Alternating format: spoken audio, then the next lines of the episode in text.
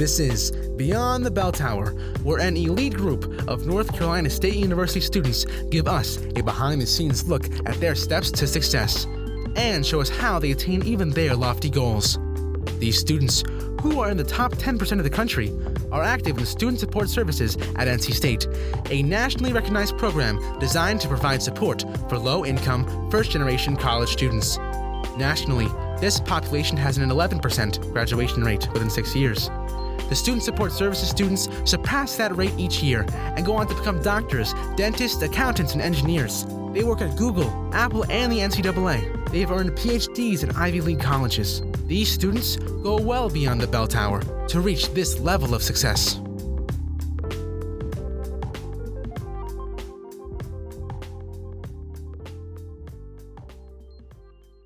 So the second part, just amazing to me, and I think probably for you too, it's what you've accomplished and the response has been. And accomplished meaning you are impacting a major, very serious aspect of our society. And and so that's the piece. It's not even, which you had spoken about, is, oh, you know, you're a co-host of a podcast, or, you know, you wrote a book. You are actually impacting an aspect of society that is a public health issue, is, well, I'll end it at that. So the piece that I wanted to first talk about is your contributions to, you know, diversity, inclusion, representation, mm-hmm.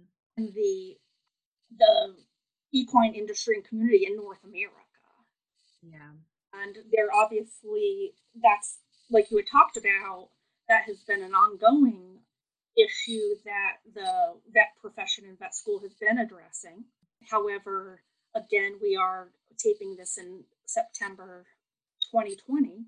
And so even the timing of that in society and the critical nature of that. Right. So do you want to start kind of sharing all of that? Or is that how you would describe one of your major missions and passions? Yes, yes. So I feel like even as an undergrad, I I recognize the lack of diversity in the veterinary field.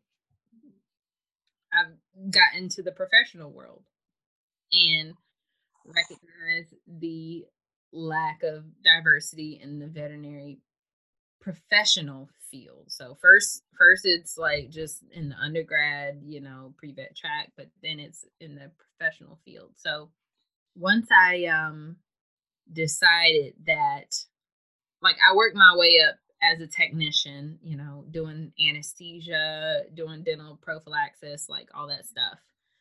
And got bored because we didn't ever see anything that great uh, or that interesting.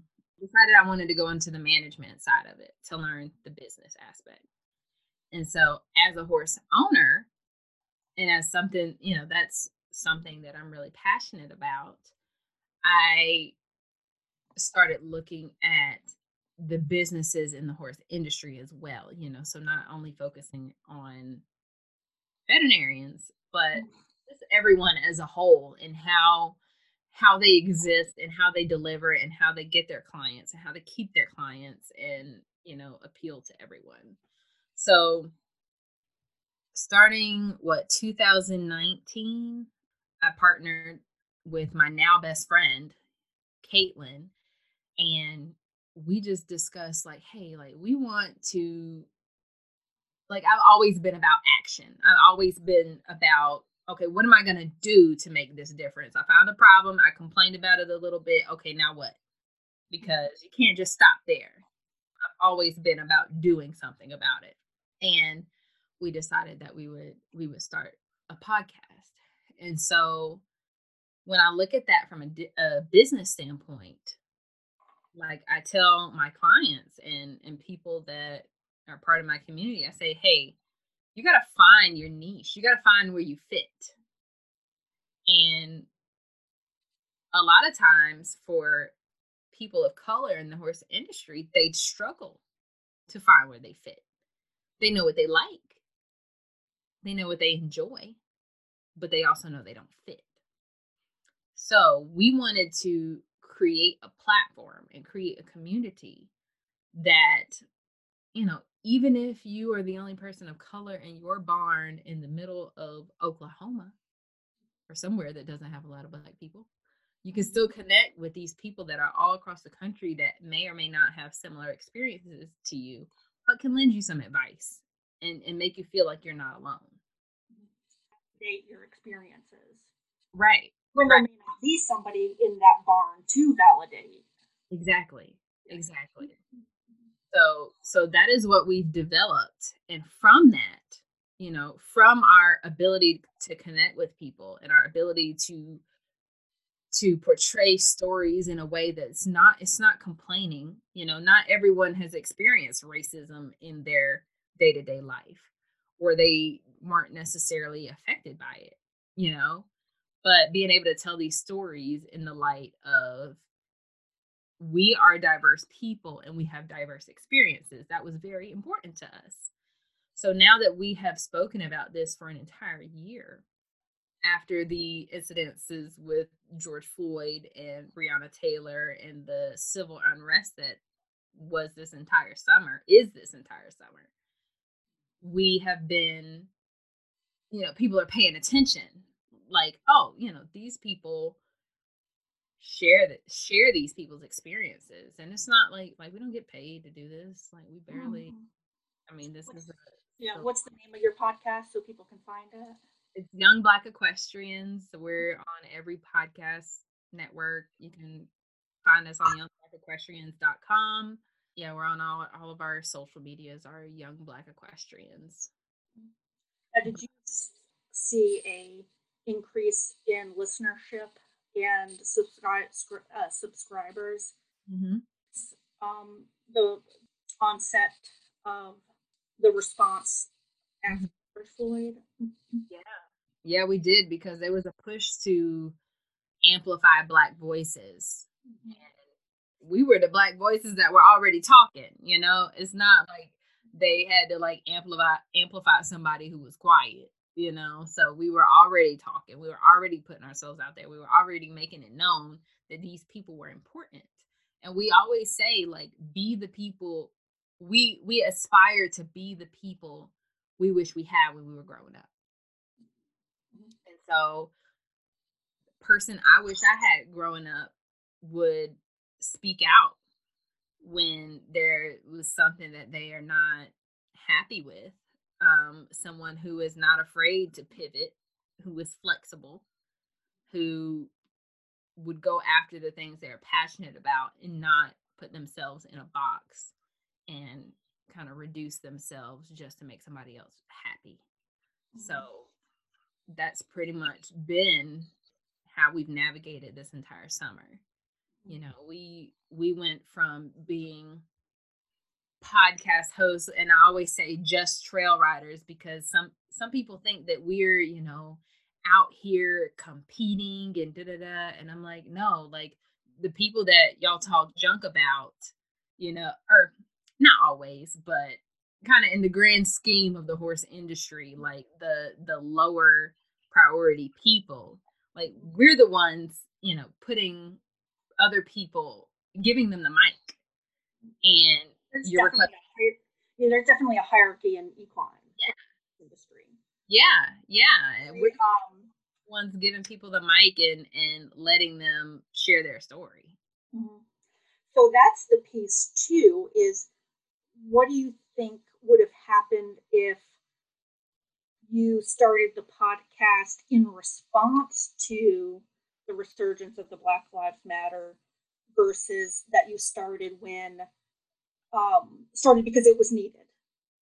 Yes, I don't think we would have lasted, because we were so overwhelmed with the amount of attention and requests to interview and just everything. I don't think if, if we didn't already have a foundation and have that support system and know know who we were as people and what our goal was for this podcast, I don't think that we would have survived the sheer amount of attention and requests and emails and inboxes. And I, I think we would have been very overwhelmed and stressed out about it. Because we have such longevity in this game, in this podcasting game, we, we were able to have that level of discernment and say, hey, no, I'm not going to talk to you for free. You know, I have other things to do. And then, all, but we were also able to say, okay, let's prioritize who we're going to speak with. Do we want to talk to this um, nationally syndicated magazine who was just talking junk about someone else like a couple months ago that we saw? Or are we going to talk to this up and coming blog who has always been about stuff stuff that we prioritize, um, and give them the chance to kind of, you know, I won't say hop on our coattails because that has such a negative connotation, but get the attention from having us on the podcast or having us on their blog or whatever.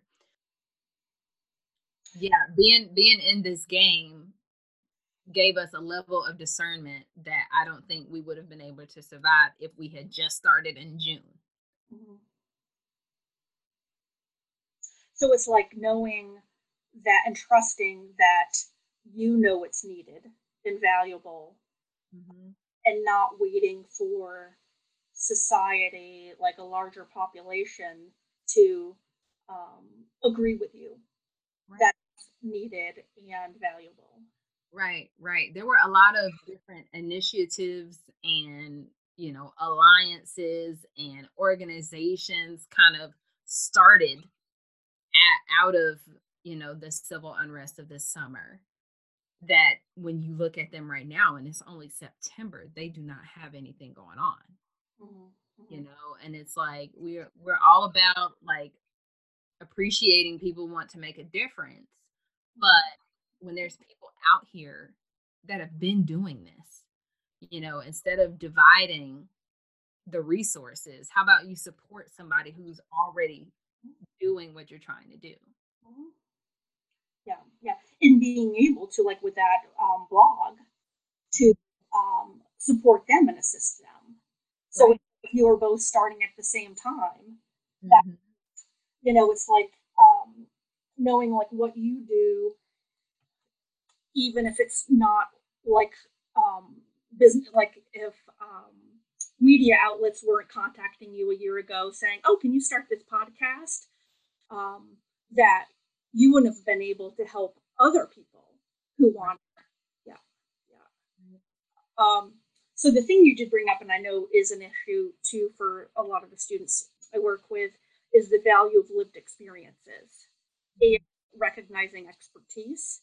And so when you talked about not doing it for free, as that your expertise, lived experiences, and you're not a person with, you know, forty years experience with a P H D, you know, et cetera, that there is a financial value to your lived experiences and expertise. Yeah, yeah. And every situation's different. Every conversation is going to be different. But if you approach me because you know that I'm going to bring value to your platform or to your conversation, I'm going to ask, what do you have in your budget for this kind of consultation? Mm-hmm, mm-hmm. And it took me a long time to be able to ask that. Mm-hmm. You know, it's it's not an easy question because you feel like they're going to say, oh, never mind. No, but if you if you look around and you see that they are able to to financially support someone else, you know, especially in this conversation of valuing people of color in your industry or in your company, you know, what is what do a lot of people associate with value? Money. So you can't tell me you you value me when you want me to work for free. Mm-hmm.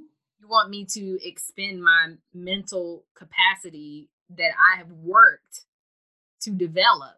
You want me to expend this this ability to speak eloquently for free.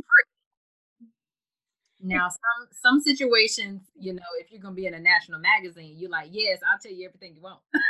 But if you're gonna, you know, if you're asked to consult on campaigns for a national company, but your name is not necessarily gonna be like, like your face is not plastered all over it, mm-hmm. then how much have you budgeted for this consultation? Because that's the thing, is it just continues that dynamic of, aren't you lucky that we're acknowledging you? Exactly. You know, and that's of part of the problem. It's that, yeah, again, it's like that you don't have inherent value, but yeah, like, aren't I great for acknowledging your existence? So yeah, no, good for you. I'm glad. And that's, I think, more for students to know is how to ask for that. Like, what is in your budget? Knowing that that's a, a possible question, that that does exist.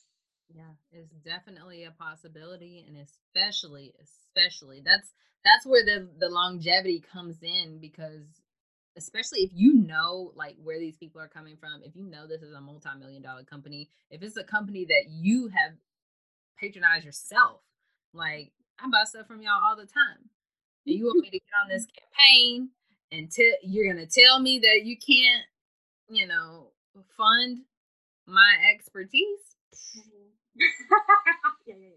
You know, I know you at least have the money that I sent you for the stuff that I bought. Like, don't, don't, the level of discernment definitely comes from experience, mm-hmm. but I definitely do my research and, and look at different people that seem to be along the same lines. Like, I won't say influencer because that kind of looks like like cheesy, like I just want to take pictures and model and stuff. Like, no, that's not that's not the case. Making an impact, like you, you're paying for the impact that I can have on your company, on your audience, on your community. Yeah, no, and I think the piece too, the other um, piece that's specific to agriculture is that there's been a historical level of discrimination and in people of color in agriculture. Like, I know the U S D A has been sued yeah. for that. And so, and I, the, you were quoted in a recent article, and that article focused on or addressed even the historical systematic examples or existence of discrimination in the equine world. So do you want to share more about that? Yeah, I mean, well, what was the article? It was in the Canadian. Yeah, yeah, yeah, yeah. So so that article, like, she talked to me. I did not know that it was going to be that big of an article. Like, I thought she was just like, oh, you know, this is diversity, da, da, da. But she, I mean, went way back, like, to history and, yeah. you know, kind of okay, so yeah, so that was the Canadian Horse Journal, and I talked to Margaret about this this article, and I didn't even know that it was going to be as big as what she did. Like, I didn't know she was going to go into the historical context. The article's titled "Racial Bias and Ethnic Diversity in the Horse Industry," and it's in the um, in the Canadian Horse Journal. And, you know, I just am like, okay, this lady from Canada wants to talk about diversity. Cool, sounds good. But she she really, really did it justice. I mean, she really went back and kind of went back and brought us forward till today. And I was able to contribute to today's thoughts on on the the issues of diversity in this industry. And I, I wouldn't be able, I wouldn't have that opportunity if I wasn't already talking about it, you know? And even though I'm in my own corner of the world, you know, thinking that nobody has listened to me, mm-hmm. people are reaching out saying, oh, I heard what you said about this. Can you expound on that more? And I think that, I mean, that fills me with pride, because I don't I don't want to say that I didn't, at one point, I didn't have a voice, but I've always had a voice. I just didn't know that it mattered. Mm-hmm. You know, I didn't know that, I didn't always think that I had something to add. Like, uh, you know, yeah, I can talk about this, but, you know, does it really matter? Is it really adding to this conversation? But now I do. You know, now I am able to to say that the the thoughts, the things that I have worked to develop and have worked through in my mind with in conjunction with my experiences mm-hmm. add to this conversation. Like right before this, I just got off the phone with a New York Times journalist. And I'm like, okay, here we are. Like, I just told my mom, yeah, I got a call from the New York Times journalist at ten thirty. Like, yeah, I know, and today is her birthday. I was like, why can't I get in touch with you until twelve thirty on your birthday? Like, what the mm-hmm. Don't you know who I am? Ray, Ray. I'm like, this is not going to happen when you come work for me. And she... She is just, oh, she knows. Like once I get big enough, and I need a, I need a finance person. I can put her on payroll. Yeah. She will be, you know, Black Unicorn Creative C F O. If you can go into a little bit about like what is the history of bias in the horse industry? Yeah, yeah. So I mean, it stems from the the images that we see on T V when you're watching westerns and things. Where do you see a Black person in a western? You know, these black and white, these brown and white movies or T V shows. And my dad loves watching Westerns. I mean, every Saturday, it's like we couldn't watch cartoons because he was up watching Westerns. Yeah. So we didn't get to watch cartoons until after breakfast when he went outside. But one in four cowboys in the American West was a black person. The rest of them were white, indigenous, well, we'll say horse people, because obviously indigenous Native Americans were not always cowboys, but we're not seen as cowboys. But that representation is not given in the media. You know, there were instances, the first jockeys for the Kentucky Derby were black. Mm-hmm. They have an entire cemetery dedicated to black jockeys for the Kentucky Derby. Do you see that now? No. Mm-hmm. They talk about that? No. I mean, they talked about it this year because it's brought to the forefront. But, I mean, even a lot of the jockeys now, they're of Latin descent. And so it got to the point where people of color got so good at this thing that that America thought was a white activity or sport. Mm-hmm. That they said, no, you're not allowed to do this with us. You know, there was Bill Pickett. He could he could compete to at, he could go to a rodeo, but he was only allowed to compete when it was technically over, and people started leaving. Mm-hmm, mm-hmm. You know, until people caught wind, like, oh, y'all are having stuff like y'all having an after party. What? You having an after party where the black cowboys get to go out there and ride the bulls, and then. And then it was bad again. It was like, okay, no, now too many people are trying to stay for the after rodeo. So y'all can't do this at all. You know, and it was the constant silencing and the constant mm-hmm. shutting down and erasure of the black contribution to the horse industry mm-hmm. that honestly fuels how much I have to say today. Mm-hmm. Because we we're talking about right now, which is why I had to talk to this journalist about the use of the word plantation in the names of these giant events in the horse industry. And people are like, oh my gosh, a plantation is a place where they grow plants. And I'm like, okay, well, it's also the name. Like, I don't care what Miriam said, Miriam Webster, mm-hmm. because it's also a place where people were held under chattel slavery and were killed and beaten and raped and murdered. So, you know, they grew plants there too. But let's not forget, you know, all of this other stuff. Let's not pretend that didn't happen. Mm-hmm. Mm-hmm. Yeah, uh, they're not museums of a theoretical background. Yeah, like this is real life. This is this is the stain of American history, and you know, you're upset over a name change. Mm-hmm. You know, come on. Mm-hmm, mm-hmm. Yeah, yeah, yeah. And the name changes have been long ago, you know, ongoing with different sports and right. Something about that that, you know, triggers people. So. Mm-hmm. Mm-hmm. Now, um, what do you know the responses that have been to that article? Um, I'm not sure um, of of that one specifically, just because it is like a different country, and I don't always get to see mm-hmm. stuff um, directly related to that.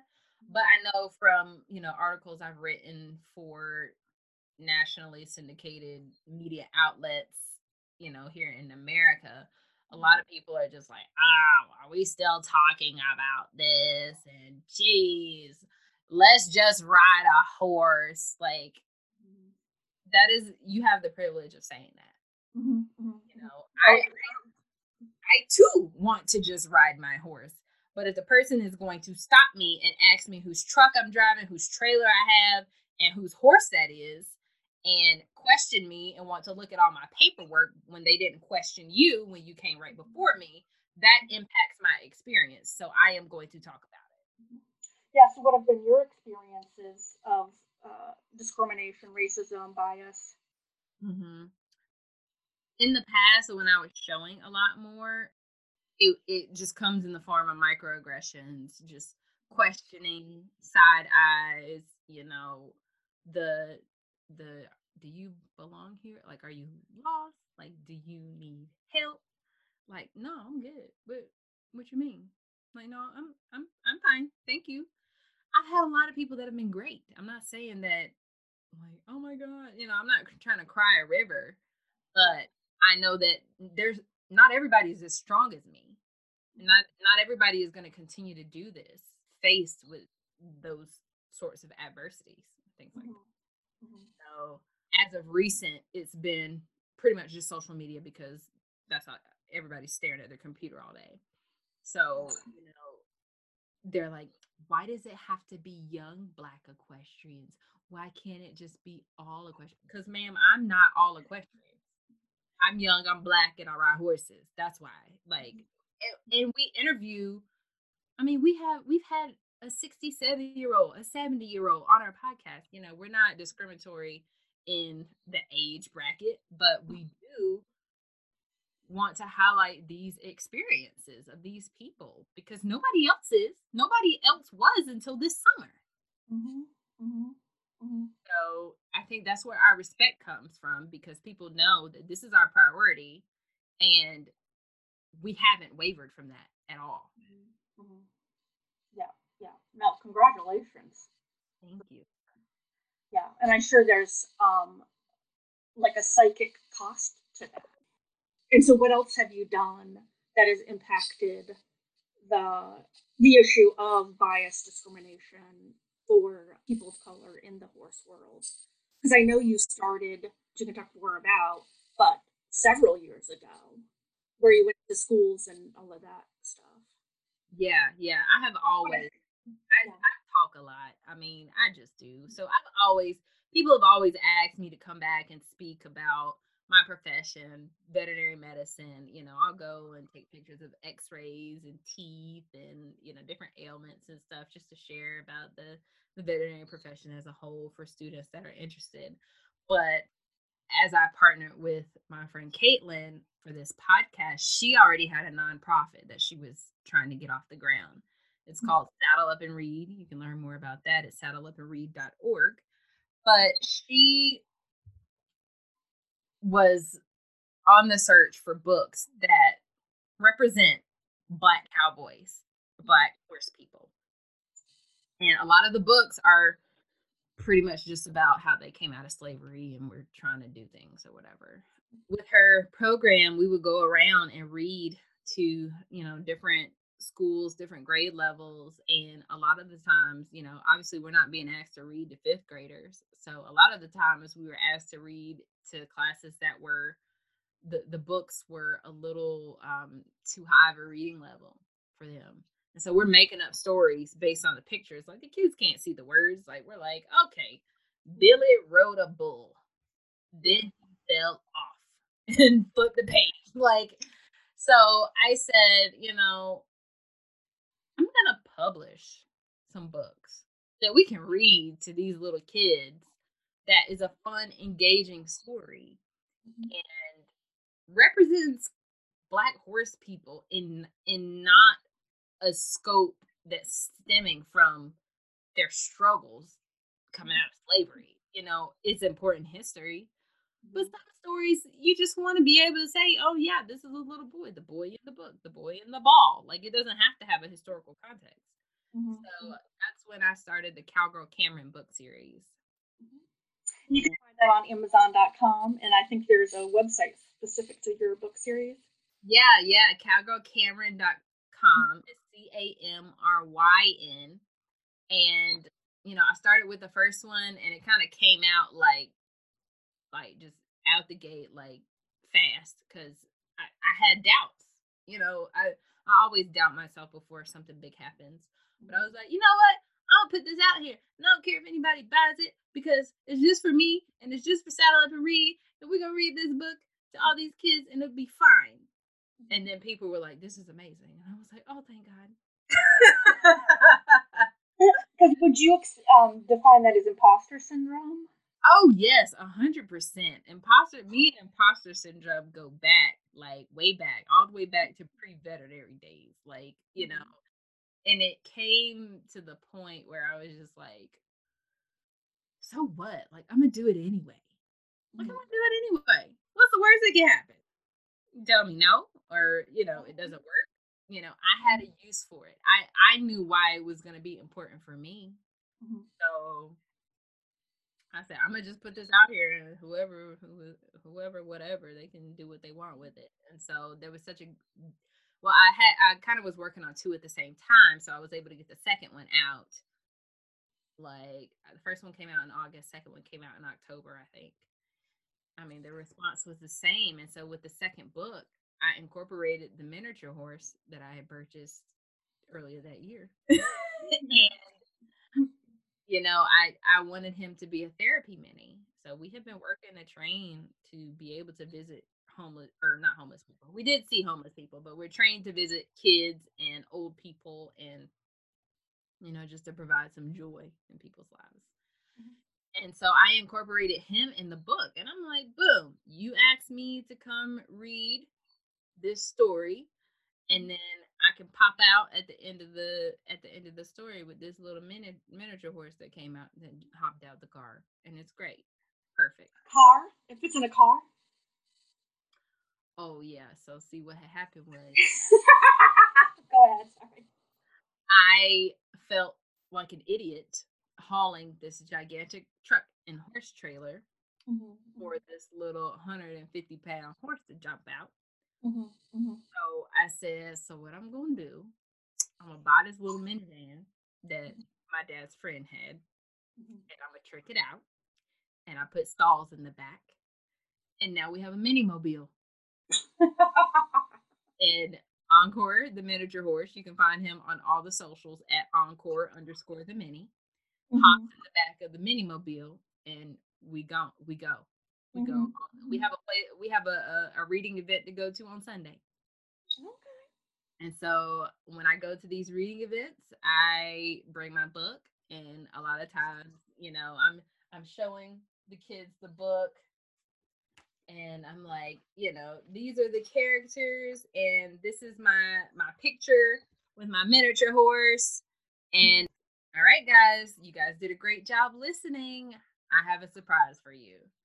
And y'all go outside, and boom, there's a miniature horse outside. You want to read a story? I don't know how long they are. Yeah, yeah, I can read. You want to read it to us? Yeah, I'll read. Being read to is also therapeutic. Mm-hmm. I'll read the shorter one.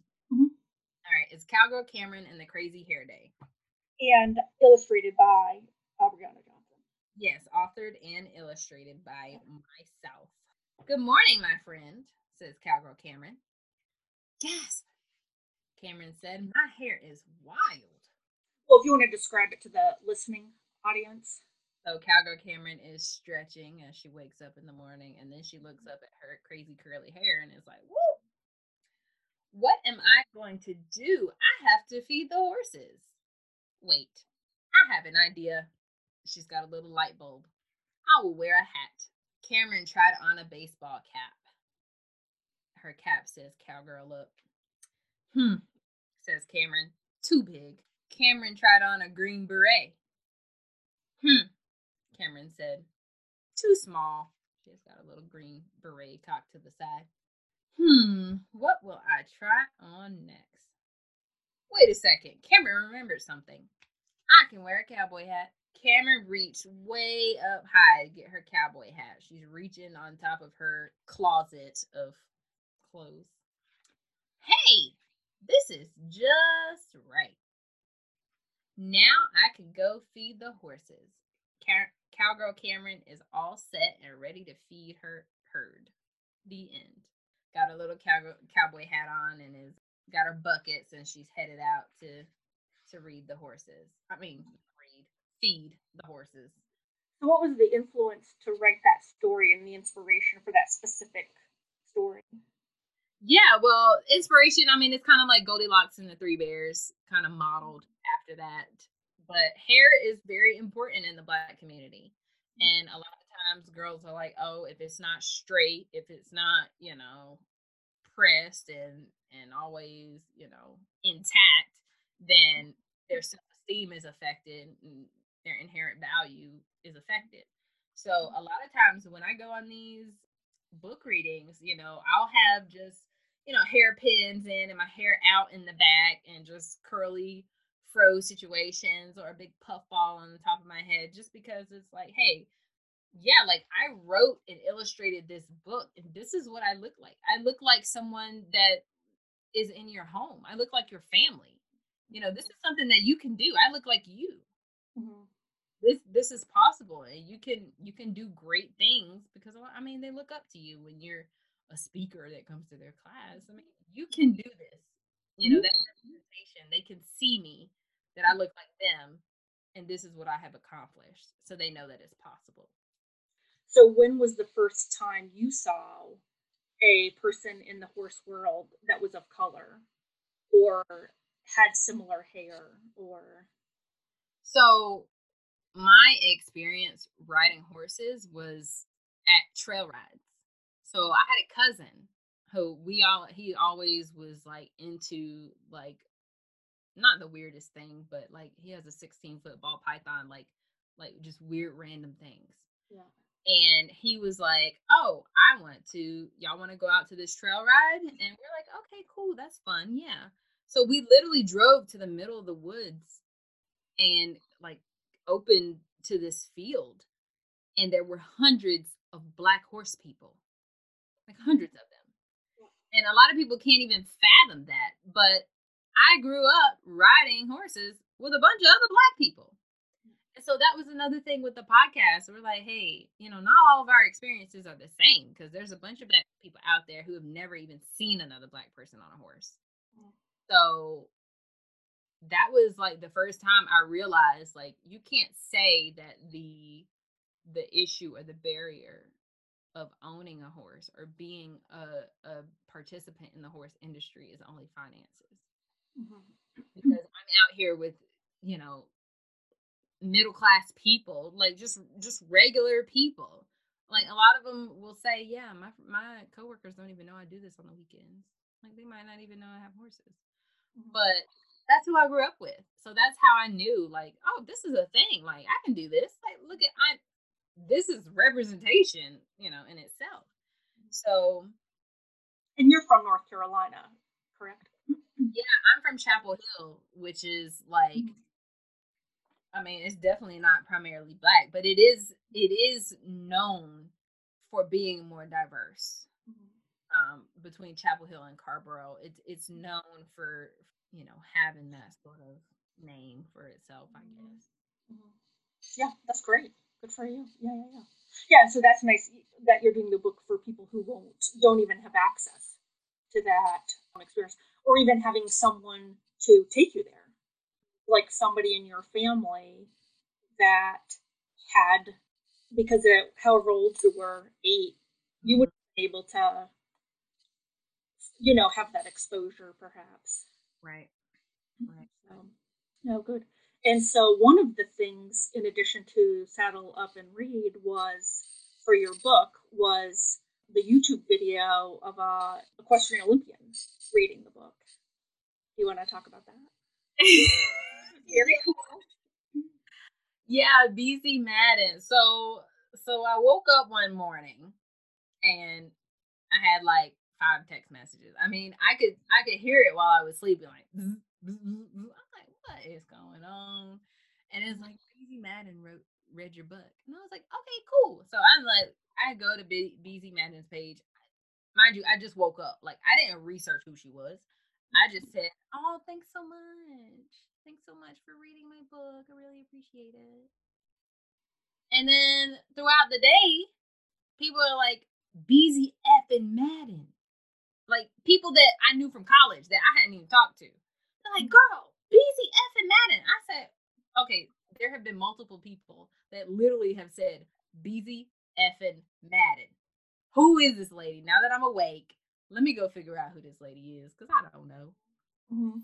And then I looked her up, and I was like, oh. Oh, she's kind of a big deal. And so I talked to someone at the Horse Network, where I've written a couple of articles for, and she was like, yeah. So, yeah, when I saw that, I was like, this is crazy. It's Beezie Madden. Like, she is...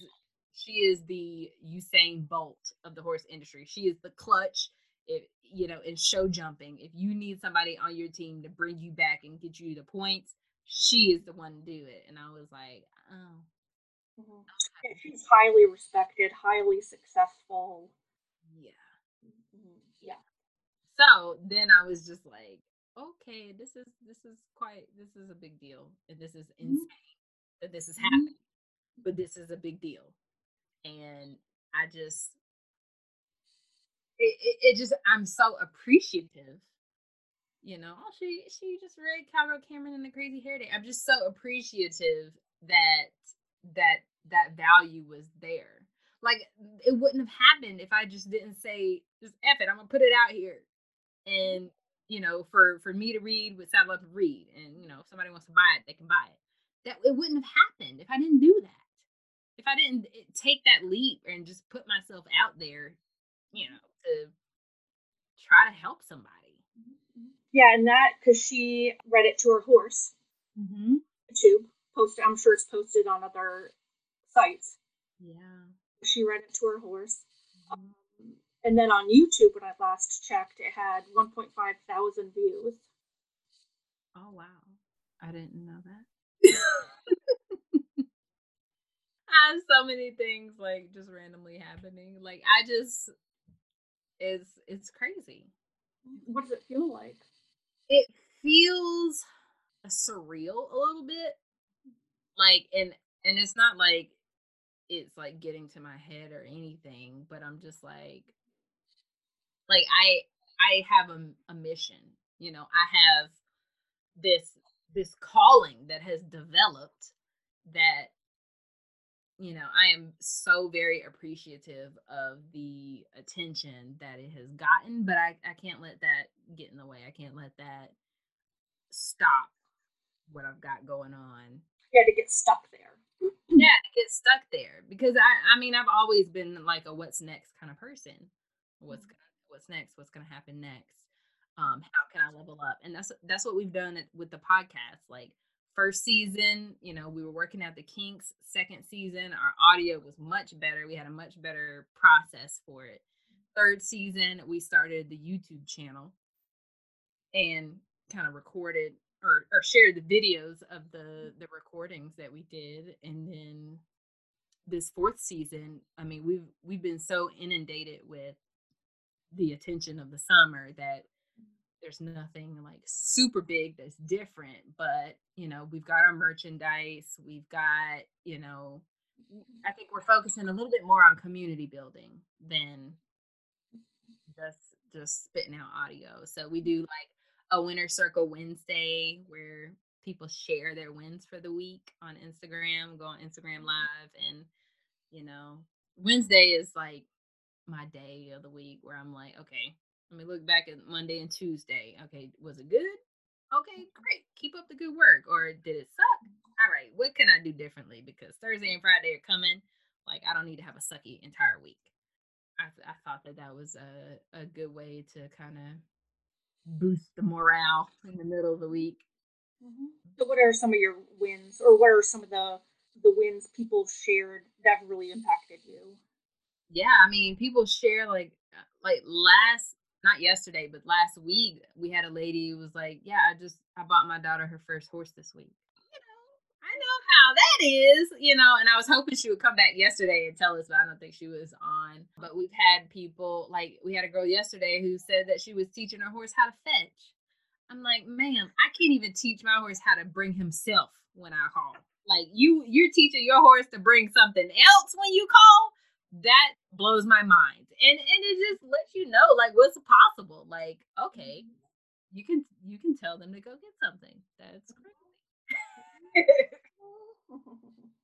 And the other piece of the reaction to the book, so it's on Amazon, and I looked that up today, and it only has five stars. The responses from the verified readers have only been five stars. Yeah, I want to read a couple of these, or you will constantly read them, or, well, I want to read them to other people. No, I have no idea what you're talking about, so go ahead. Okay. All caps. I obviously, I absolutely love this book. Cowgirl Camryn is the book I wanted when I was a kid. It's heartwarming to see an African-American cowgirl in a book. I have read this book to my children and to groups of children in many classrooms. They, all caps, love it too. Kids really love the animals she has. It's fun to hear them guess what kind of animal the alpaca is. If you need a book about the importance of teamwork, this is the book for you. I haven't heard that one. Aww. That's awesome. What does that feel like? You've got a huge smile. I know, I know. I always have to, like, not, like, tear up sometimes.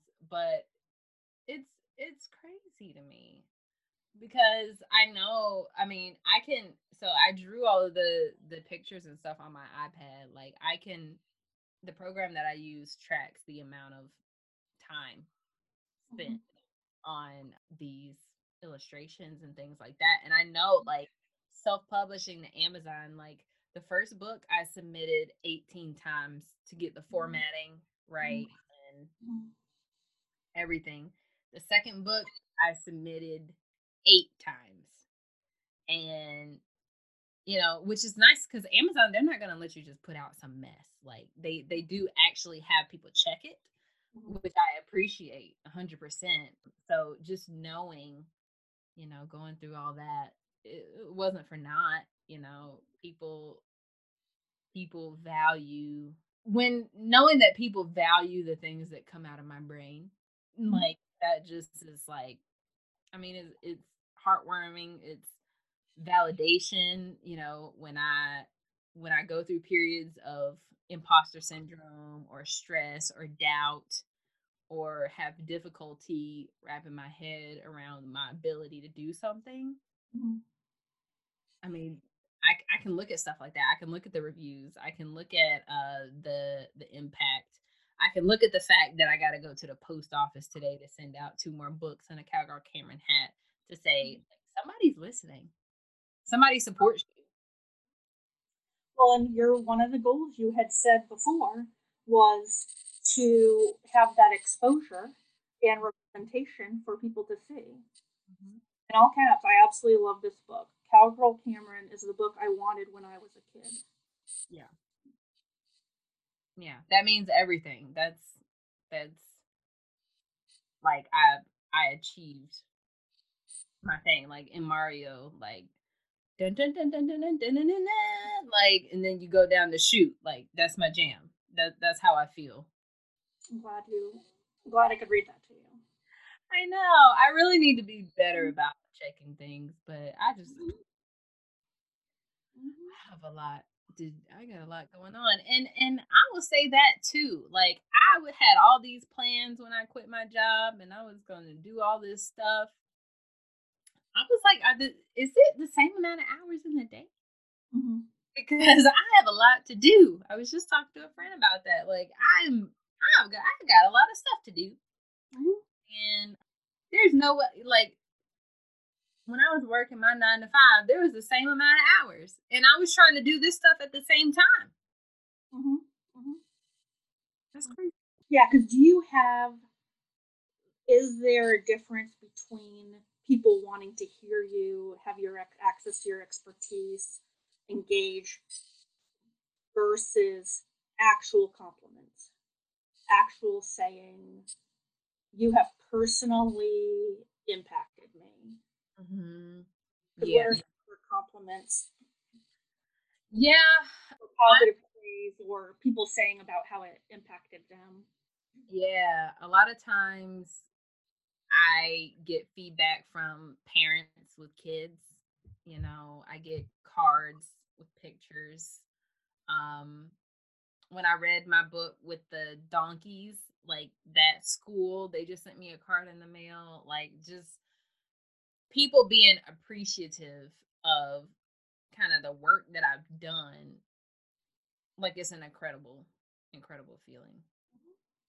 And I just, I don't know. I just feel like, like, yeah, like you read, you read those, those compliments, but even in all the work that I've done, you know, with the podcast and stuff like that, people are, it, it's not commonplace for people to have a voice, apparent, apparently. That's not what people expect all the time. And so they say, thank you for bringing up this thing that hasn't been brought up, or thank you for addressing this thing that I've been battling with internally because no one else is talking about it, or I I couldn't relate to someone who was talking about it. And I just feel like like like that's, I really hate the word like niching down, because people like are afraid to be super specific. But you know, when you find your community, like it's exactly that. It's a village. Like everybody's supporting each other. So it's not even like a,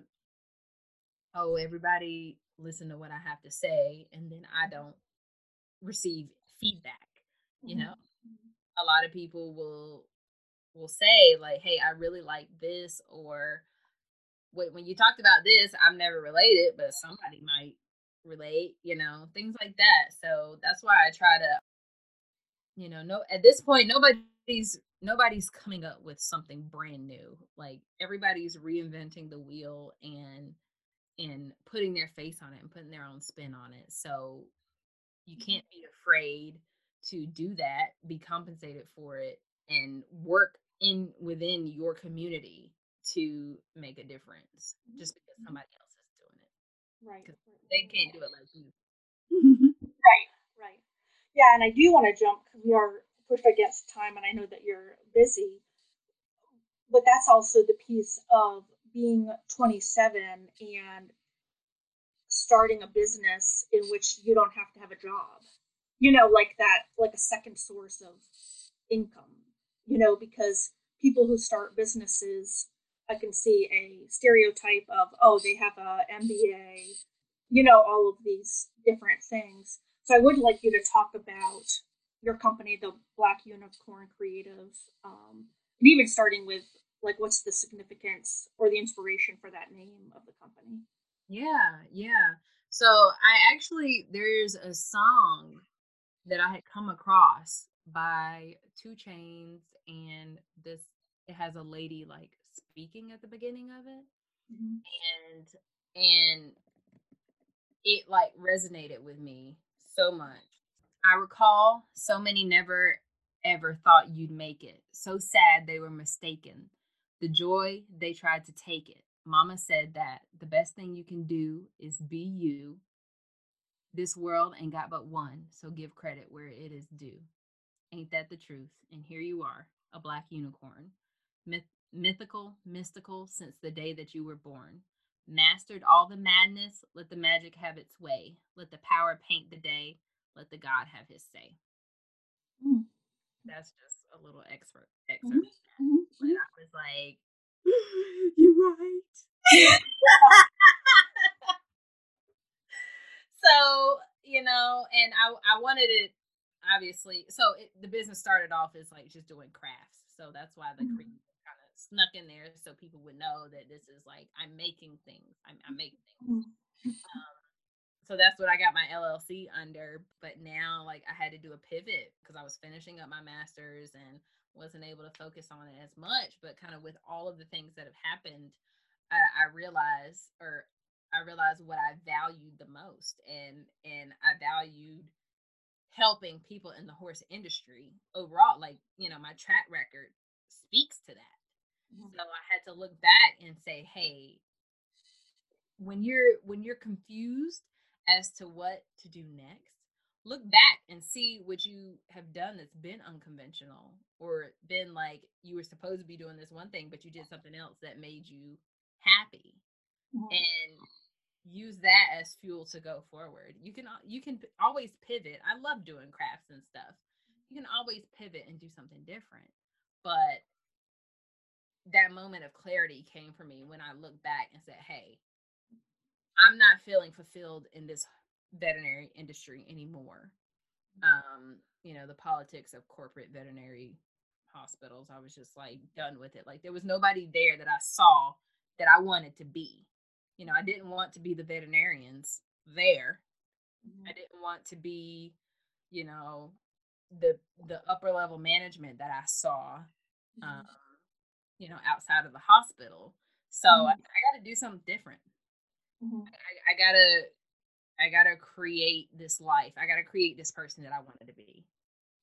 And so, I, I mean, I had to quit. And, uh, you know, I researched, I read, I did all this stuff. And people are like, you've got to have a three month savings before you quit your job, things like that. And I'm like, I don't even make enough at this job to have a three month savings. Like, this doesn't work for everybody. Now, mm-hmm. I'm not saying, you know, quit when you have no money, but I was like, I can't, like, this model doesn't work for me. So I said, I'm going to use the leverage that I have, the leverage of the community that I have built already. And mm-hmm. I've already got conversations out there to mm-hmm. help myself in my, in a professional capacity. Cause at this point it's, you know, like a hobby. And I'm like, no, I'm going, I'm going to focus on these people, and I'm going to push into this community. Mm-hmm. And make a difference, because I can see th- like there's nobody else doing it. Mm-hmm. There's no other people of color, you know, in a business aspect trying to assist horse businesses in, you know, maintaining clients and and leveling up in their business. And a lot of time, I mean, horse people are usually behind on technology, mm-hmm. but a lot, especially now, they're in the midst of a global pandemic, people are understanding why they should have a priority of putting themselves online. And mm-hmm. so it's like, hey, you know, let's see how you can help in that capacity as well as make a living off of it. So what does your company do? Like, what services, resources do you offer? Yeah, so I pretty much help horse businesses establish their digital hoof print. That's kind of what I say. Um, that gets them, you know, developing a website, mm-hmm. you know, establishing social media, establishing a brand, logo design, you know, putting yourself out there outside of word of mouth. How else are you going to get business outside of putting your flyers up at a feed store? How else are you going to maintain this lifestyle that you're trying to live? And that's mm-hmm. getting online, you know, for people to be able to search who you are. And to say, hey, I want to go to a Western barn in Raleigh, North Carolina that allows beginner riders. Mm-hmm. Okay, you need a website that showcases that that is what you offer. Mm-hmm. So logo design, web design, social media assistance, like that is what I do at the moment. Clients do you have? I have four at the moment, which I didn't even realize was going to be like, that's sufficient. That's, that's a, a good, you know, number of people. I've got monthly clients. I've got people that are like a, a one, one time, like this is just what they need, you know, and I've gotten clients with the help of Doctor Kennedy. Like, because once you put, once you put it out there, like, this is what I want to do. This is what I'm doing. The people that are already around you and already support you, they know somebody that knows somebody. Right. They can always help you out that way. Yeah, you can't do it, or you can do it in a vacuum, but it's not going to be nearly as successful. Yeah, or sustainable. Right. Right. Yeah. Kind of a general, or this is a long question, but it's like what actions, mindset, which you've mentioned, education, skills, did you use to develop like a successful business model, and that all those things lead to you having to be successful, like in the quality of work that you provide? Yeah. So from being a person that likes to know lots of things and likes to do lots of things, I started building websites when I was in high school. You know, and I know that a lot of times it's dependent upon the access or the the the resources that your high school has have. But I the things that I do, like editing the podcast. I know how to edit audio because we hated fundraising as a cheerleading squad, and we needed some music to go to cheer competitions. Like, and I was like, okay, well, I'm gonna try to, you know, I I fostered those skills while I was in high school, so I was comfortable, you know, now years later doing that stuff. Mm-hmm. Um, I I was on a STEM track, so and this is high school cheerleading. Yeah, in high school cheerleading, yeah. I was on the STEM track in high school, so they didn't really value creative arts. Like, I never got to do creative things, really. You know, I was in science-based things, research programs, things like that. But I was able to draw the the banner for the football players to go run through. Mm-hmm. So it's it was like a culmination of these experiences that I've had growing up, you know, coming up through undergrad also, just being familiar with horses. Um, that kind of led me to to where I am today. I mean, I've always had an entrepreneurial spirit. Spirit, like my family is a family of entrepreneurs. My dad has had his own business for years. My uncle, my grandma, like they all have, they all had their own business, mm-hmm. and that's on my dad's side. And on my mom's side, they're they're educators, mm-hmm. you know. So so I've always had. I've always seen that possibility. Mm-hmm. It was always in front of me. So that it wasn't, there wasn't a, ever like a, oh, this is absolutely impossible, because I was able to see that. And that, that representation there was, is integral in, mm-hmm. you know, my success today. Mm-hmm. So, you know, a lifetime worth of experiences, as well as just, you know, I know how to research because I was in STEM. I mean, I research and I read and I listen. And I take notes. Like, I was telling somebody the other day, I got up, I couldn't sleep at two thirty mm-hmm. in the morning. And I had a brain dump. I wrote five pages of things. Things that could help clients, things that I could do to bring in business, things that I could write, digital products that I could sell. And I went to sleep at five thirty and woke up at eight. Now, if I were to have thought to myself, you know, I I got to be to work at seven, you know, I can't brain dump right now. Mm-hmm. I would have missed all of that goodness that came out of being able to just have the freedom to get up and purge these things out of my brain. Mm-hmm. Um, and I'm still riding on the coattails of that morning because I came up with so much content. So the the freedom of being able to just do something like that as an entrepreneur, mm-hmm. like, I mean, I'm sold, you mm-hmm. know, it's, it's not like I'm sleeping the day away or anything like that, but you know, I can take a nap at two o'clock and then wake up and then work until eight and it's fine. Yeah, yeah. You know, so So I, I appreciate that flexibility, and I'm just like, if I knew that this was the way it was going to be, I would have done this a long time ago. Yeah, and so that is, doing a long time ago is something that you're passionate about. So we've been talking for two hours, so I want to have a closing, and we may, may need to do another episode. We'll come back. I'm sure in a month you'll have done something else amazing. So that will lead to October. October is going to be a pretty good month. It's my birthday month, and we got some things shaking, so I'm excited. Good for you! Yeah, yeah, yeah. Um, so in from my experiences working with students, and it, like especially women, is that like, who am I? And like a comfortableness with who am I? Like, am I embracing it and comfortable with it? Or even like, do I even know who I am? Mm-hmm. And so, and this is even personal for me, in that like when you were saying that is like, that was a big part of your success is knowing who you are, being comfortable with it so that you can actually embrace it and articulate it. Mm-hmm. Can you give us some guidance with that, advice with that? You know, I launched my blog and I, I, I talk about mindset um, in the first few blog posts, but it w- it was so important to me. Like, like I said earlier, imposter syndrome, like uh, that's my right hand man, you know, it, it always comes no matter what, but, but I'm confident in the fact that I know my, my vision.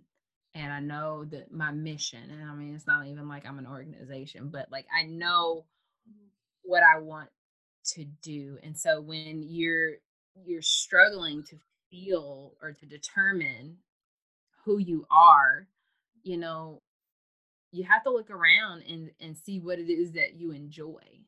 You know, one, if you can't figure out something that you enjoy, figure out what you don't like, you know? I worked in a call center and I was like, I'm not going to do this ever again because I hate it. But, you know, I didn't know, you know, I didn't know what my next job was going to be, but I know it wasn't going to be that. You know, I can say that I have that skill, but I don't want to do that. Okay, that'll be the first thing. If you can't figure out what you like to do, determine what you don't like to do and shy away from that.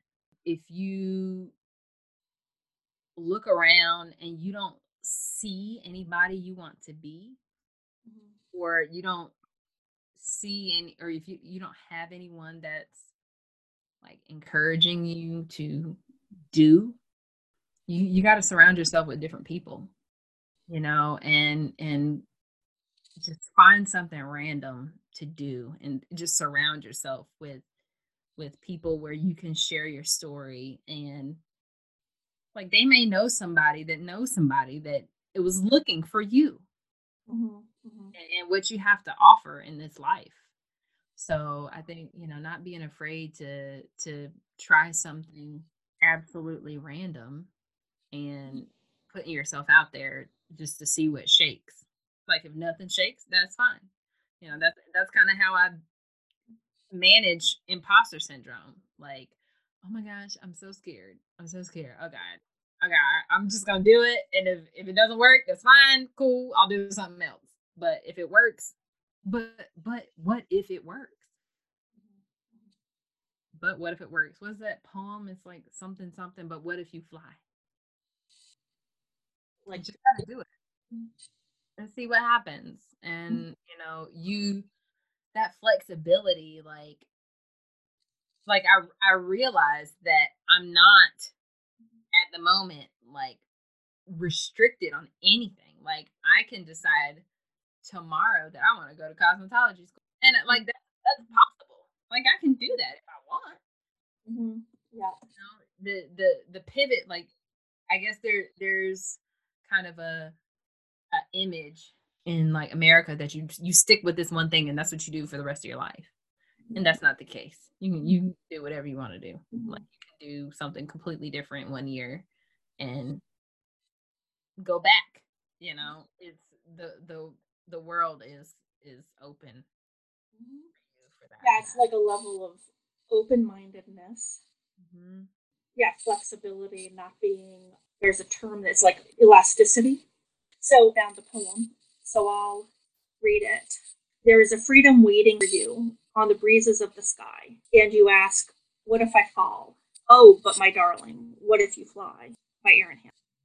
Mm-hmm. That's your, like, kryptonite for imposter syndrome. Mm-hmm. Yeah. It's like a mantra, you know, to, you may not be able to eradicate your brain, like imposter syndrome, eradicate imposter syndrome from your brain, or your identity, like you said, the right-hand man, but you can counterbalance or um, Yeah. And being okay with that. Like, like I have completely, I know that every time that I'm going to do something new, I'm going to be terrified and I'm going to mm-hmm. feel like I'm not qualified. Mm-hmm. But you know what? I can have those feelings and that's okay. We're going to do this anyway. We're going to do it scared. We're going to do it moving. And we're going to see what happens. Like, like I, you come up, I came up in a STEM program doing research all the time, doing experiments. Life is a freaking experiment. You got to do all these different things and you just see what happens. So I can't tell myself that I can't do it because I literally spent years doing experiments. Yeah. And that's the thing too, is quotes about that. Not all your thoughts and feelings are real or a fact. Mm-hmm. Like you may like have thoughts, but it doesn't mean they're real. It doesn't mean you need to like believe them. Right. It may be coming out of an imposter syndrome or coming out of somebody else's voice, you know, like saying, oh, you're too ambitious mm-hmm. from your advisor. Well, we've been talking for over two hours. So I really thank you for your time. This is amazing. You're amazing. Oh, thanks. I know you have to run off to the New York Times. Um, but I'm glad you think that uh, TRIO is more important than the New York Times. yes, yes, yes. I, I always, always believe in giving back to to where I came from because there's somebody that was like me that's going to need this conversation. So I appreciate you bringing me back for this. Yes, thank you. We appreciate you, Abriana. You make TRIO look good. No, good. So, well, anyways, have a good weekend and keep us posted. I will be sure to check in on you on your October events.